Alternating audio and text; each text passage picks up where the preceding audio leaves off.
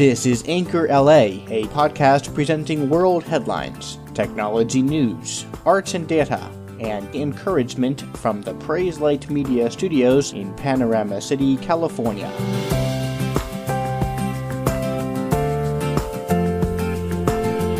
Good day, it's Wednesday, the 14th of March 2018. At least 49 people were killed when a plane crash landed and caught fire at Nepal's Kathmandu airport on Monday. The Bangla Airlines flight from the Bangladeshi capital of Dhaka was carrying 67 passengers and 4 crew members when it started flying erratically during landing, missing the runway and crashing. This according to the Wall Street Journal, which stated that 22 passengers were taken to the hospital, some in critical condition 33 Nepalese, 32 Bangladeshis, and one Chinese, as well as one Maldivian, were on the aircraft that crashed. According to South Africa's Times Live, the accident is the deadliest in Nepal since September of 1992 when all 167 people aboard a Pakistan International Airlines plane were killed when it crashed as it approached Kathmandu Airport.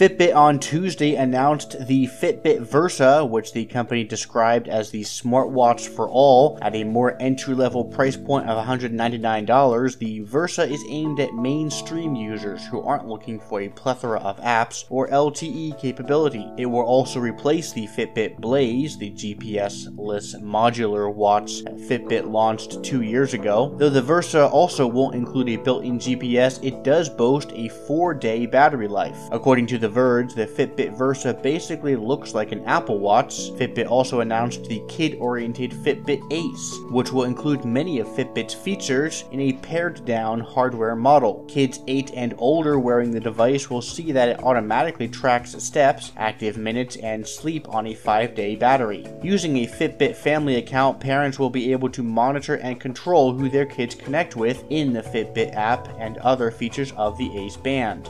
This all coming as Fitbit, after acquiring rival Pebbles assets, strives to stay in the smartwatch market against giants like Apple Watch and Android Wear, possibly soon to be renamed Wear OS.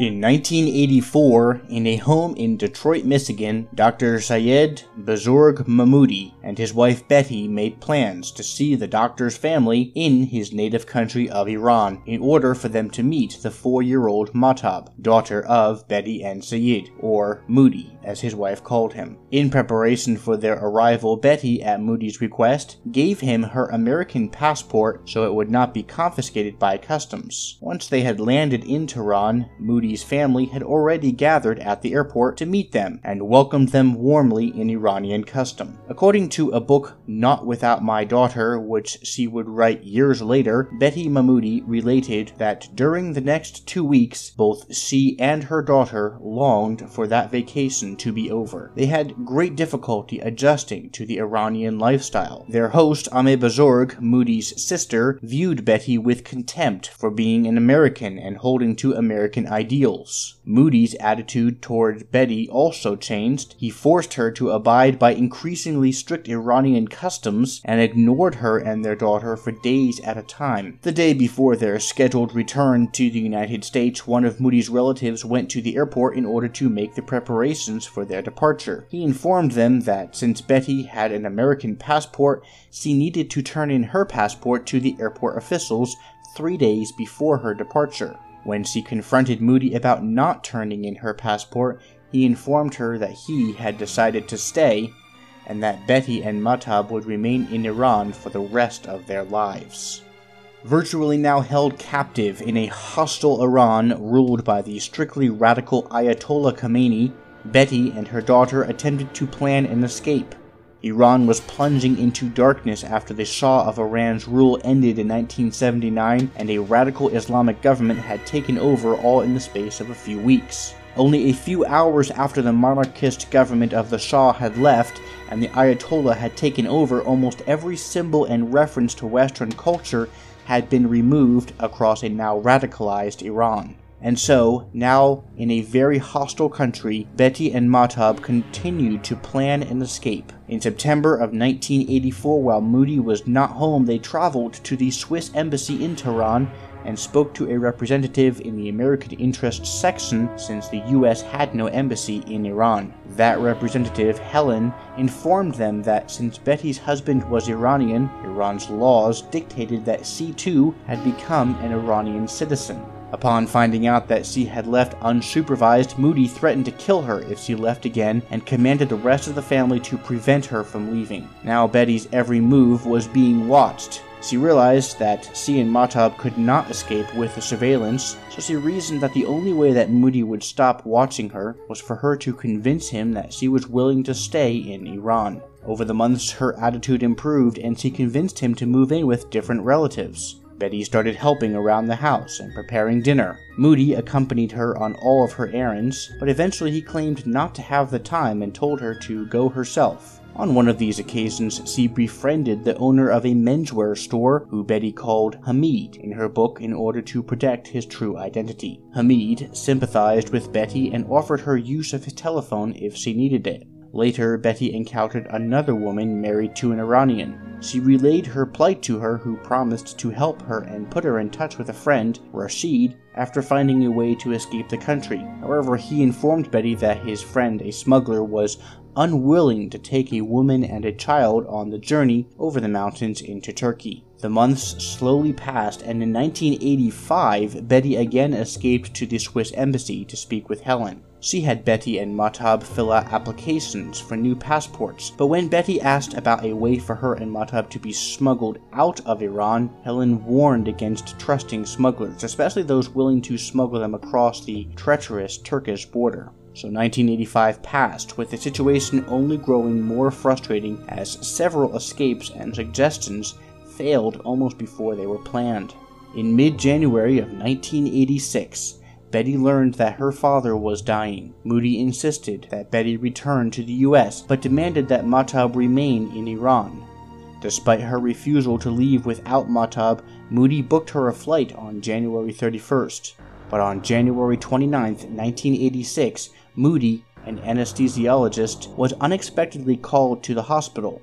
Knowing that this was her last chance before she was forced to leave Iran without her daughter, Betty called a contact, Amal, whom she had met during a meeting for a previously failed plan. Amal hid her and Mahtab in an apartment for three days before formulating an escape that took them into the deserted regions of northwest Iran and slowly over the dangerous mountain passes into Turkey, where they then took a bus 32 hours west to Ankara, where there was an American embassy who granted them sanctuary. The embassy also helped them get airline tickets for a trip back to the US later on that same day. On February 7th of 1986, Betty and Mahtab finally arrived back home in Michigan after spending 18 months trapped in Iran. In 1991, actress Sally Field portrayed Betty and the story of her trip to Iran and the escape from it in the movie also called Not Without My Daughter. The film was poorly accepted, however, by those who saw an imbalance in portrayals of Iranians and Muslims. But very few, if any, critics dispute the fact that an American woman was taken hostage in 1984 by her own Iranian husband and held captive in a country which hated her country of origin, and this woman escaped that country with her daughter, despite all odds.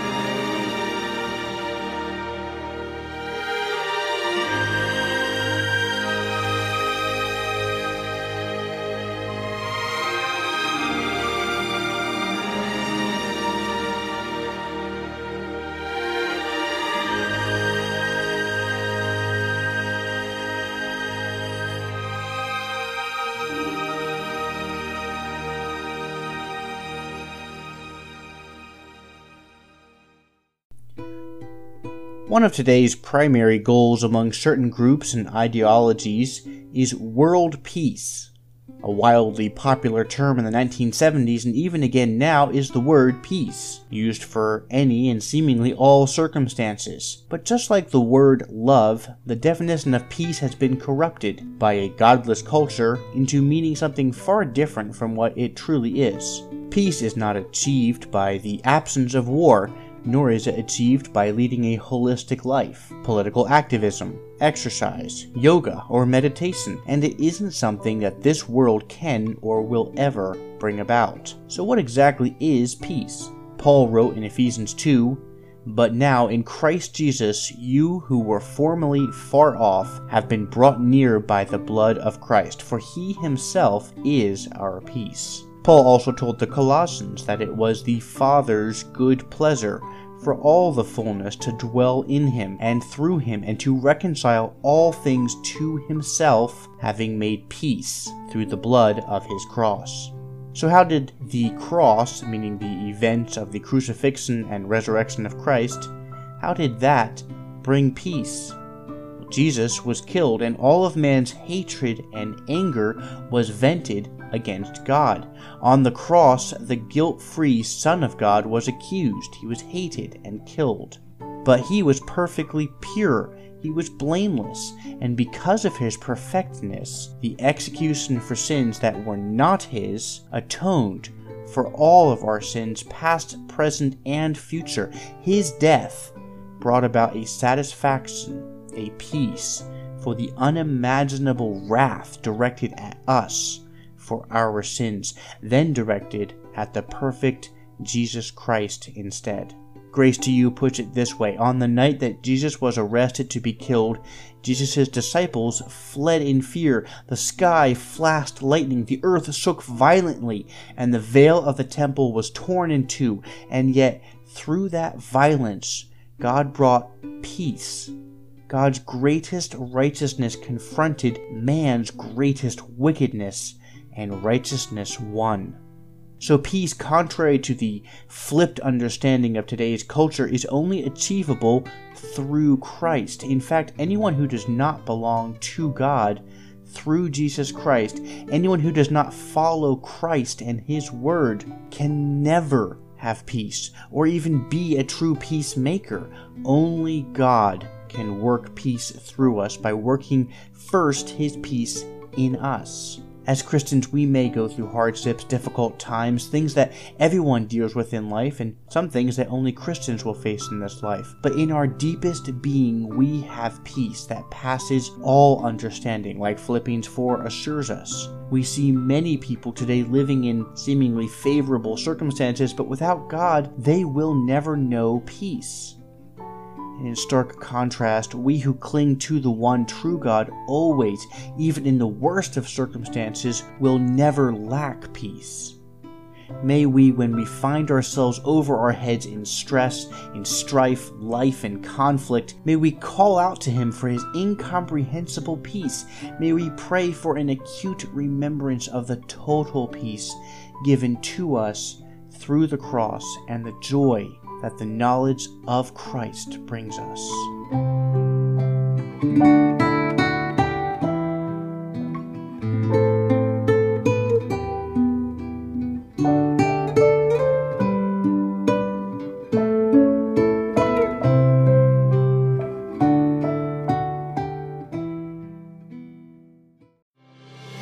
Thanks for listening to Anchor LA on Twitter at Anchor LA Podcast and Facebook.com slash Anchor LA, where you can find links and information to various topics we cover on the show. Contact us anytime with questions or comments or call into our show directly on the Anchor app with input or suggestions. We'd always love to hear from you. Until next time, from Panorama City, California, I'm Ben Ditzel. This is Anchor LA.